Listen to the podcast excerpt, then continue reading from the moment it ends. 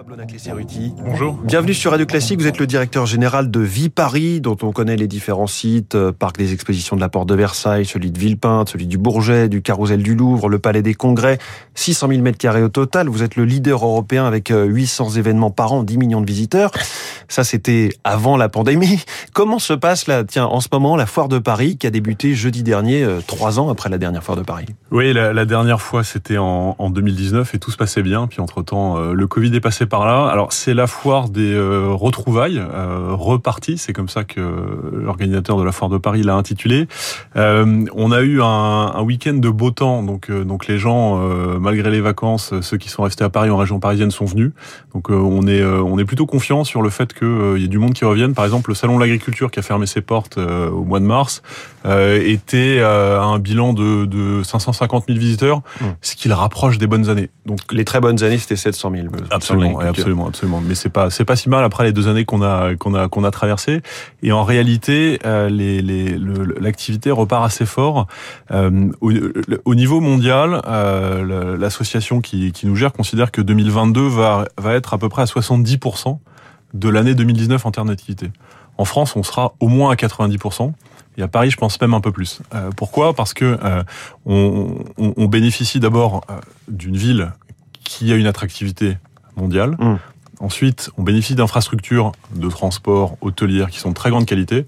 Et enfin, on a des parcs d'exposition qui sont euh, au meilleur standard. Au meilleur standard, 80% en France, Paris même encore plus. Donc vous êtes euh, extrêmement confiant. Mais est-ce que cela veut dire que les touristes étrangers, les touristes, le tourisme d'affaires, l'étranger finalement au sens large, sont de retour?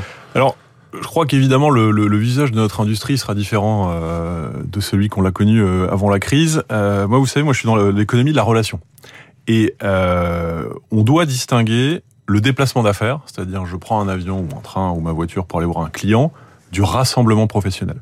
Et le rassemblement, euh, pour les, les individus que nous sommes, c'est la communion, la célébration, le fait de se retrouver et pour vivre quelque chose ensemble. Et Là, ça, vous êtes ça en demeure. train de dire qu'il n'y a pas de télétravail dans, le, dans, le, dans votre secteur Si, je suis en train de dire que pour euh, rencontrer son écosystème, une fois, deux fois par an, on a besoin d'être ensemble.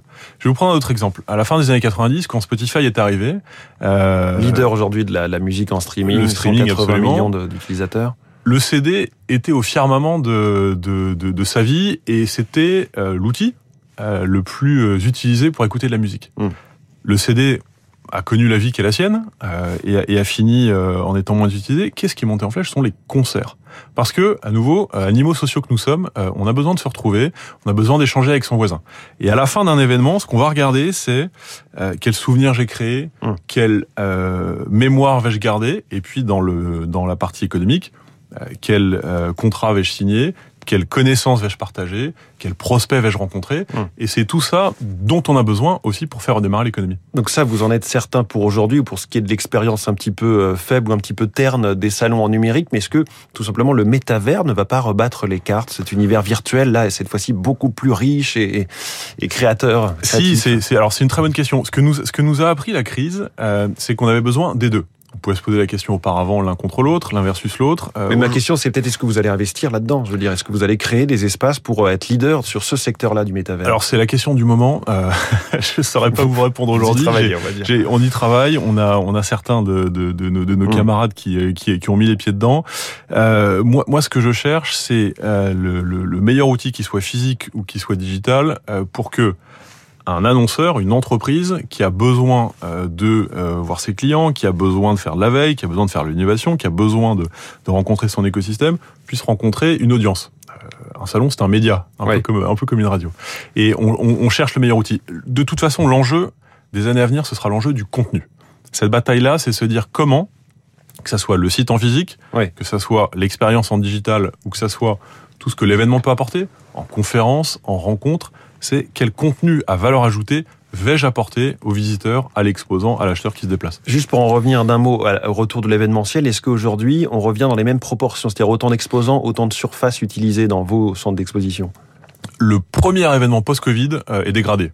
Oui. Euh, et, euh, et c'est ce qu'on avait euh, vu au deuxième semestre l'année dernière. En général, soit en termes de surface, soit en termes de nombre d'exposants, c'est divisé par deux par rapport à avant crise. Donc vivement l'année 2, on va dire. Vivement l'année 2. Euh, pour autant, on se rend compte que les exposants qui viennent investissent comme auparavant, ouais. donc croient à, à l'événement. Et ensuite, euh, eh bien, euh, le juge de paix, c'est ce qu'ils vont faire du business. Et aujourd'hui, l'événement 2, en effet, euh, revient quasiment euh, à l'année antécrise. Et pour une ville comme Paris, euh, on a un événement qui est le plus grand, le plus beau, le plus riche, ce sont les Jeux Olympiques. Oui. Et les Jeux Olympiques ont un effet dès l'année prochaine, dès 2023, avec l'arrivée des sponsors, des répétitions générales, et après c'est 2024. Et dans ce but, mais aussi avec ce que vous avez dit sur le, la montée en puissance du contenu, vous avez un petit peu transformé vos différents sites, un peu que ce soit euh, euh, l'espace Grande Arche à la Défense, palais des Congrès, évidemment Porte de Versailles, avec énormément d'innovation. Euh, Décrivez-nous décrivez un petit peu les, les, faits principaux que vous avez amenés. Innovation et dans le digital. Pour pour revenir sur sur ce que vous mentionniez, vous savez, il y a deux ans, la question qui s'est posée, c'est qu'est-ce qu'on va faire de tous ces mètres carrés, quand même? et donc on les on les a regardés les uns après les autres et on et et sous l'angle de, de, cette nécessité d'apporter du contenu aux événements, eh bien oui, à Espace Grand Arche, on est parti plutôt sur des logiques de réalité virtuelle. Et donc on a ouvert euh, un espace dédié à la réalité virtuelle. Le contenu aujourd'hui est autour de Notre-Dame. Ouais. Et puis euh, il va se transformer au mois de septembre avec Franck Ferrand, que vous connaissez bien, euh, en cité numérique de l'histoire. À la Porte de Versailles, la semaine dernière, on a ouvert une jam capsule. Là, on est sur de la sur des films, mais on est en immersion, immersion visuelle, plafond, sol, mur et euh, expérience immersive sonore. Et puis euh, on a ouvert alors euh, sur sur un ton un peu différent. Cette fois, c'est la réalité augmentée, du karting en réalité augmentée à Paris Nord Villepinte le Mmh. week-end dernier. Il y a aussi l'idée d'une forêt souterraine au CNIT de la de la défense dans un an. Qu'est-ce que c'est exactement? Oui, alors ça, ce sera le beaucoup d'innovation. Ce, ce, sera, je pense, le, le, le, premier lieu de cette envergure post-Covid, puisque il s'agit de 20 000 mètres carrés et je ne connais pas en France de, de lieu de cette taille qui, qui va ouvrir après la période que, que l'on a traversée.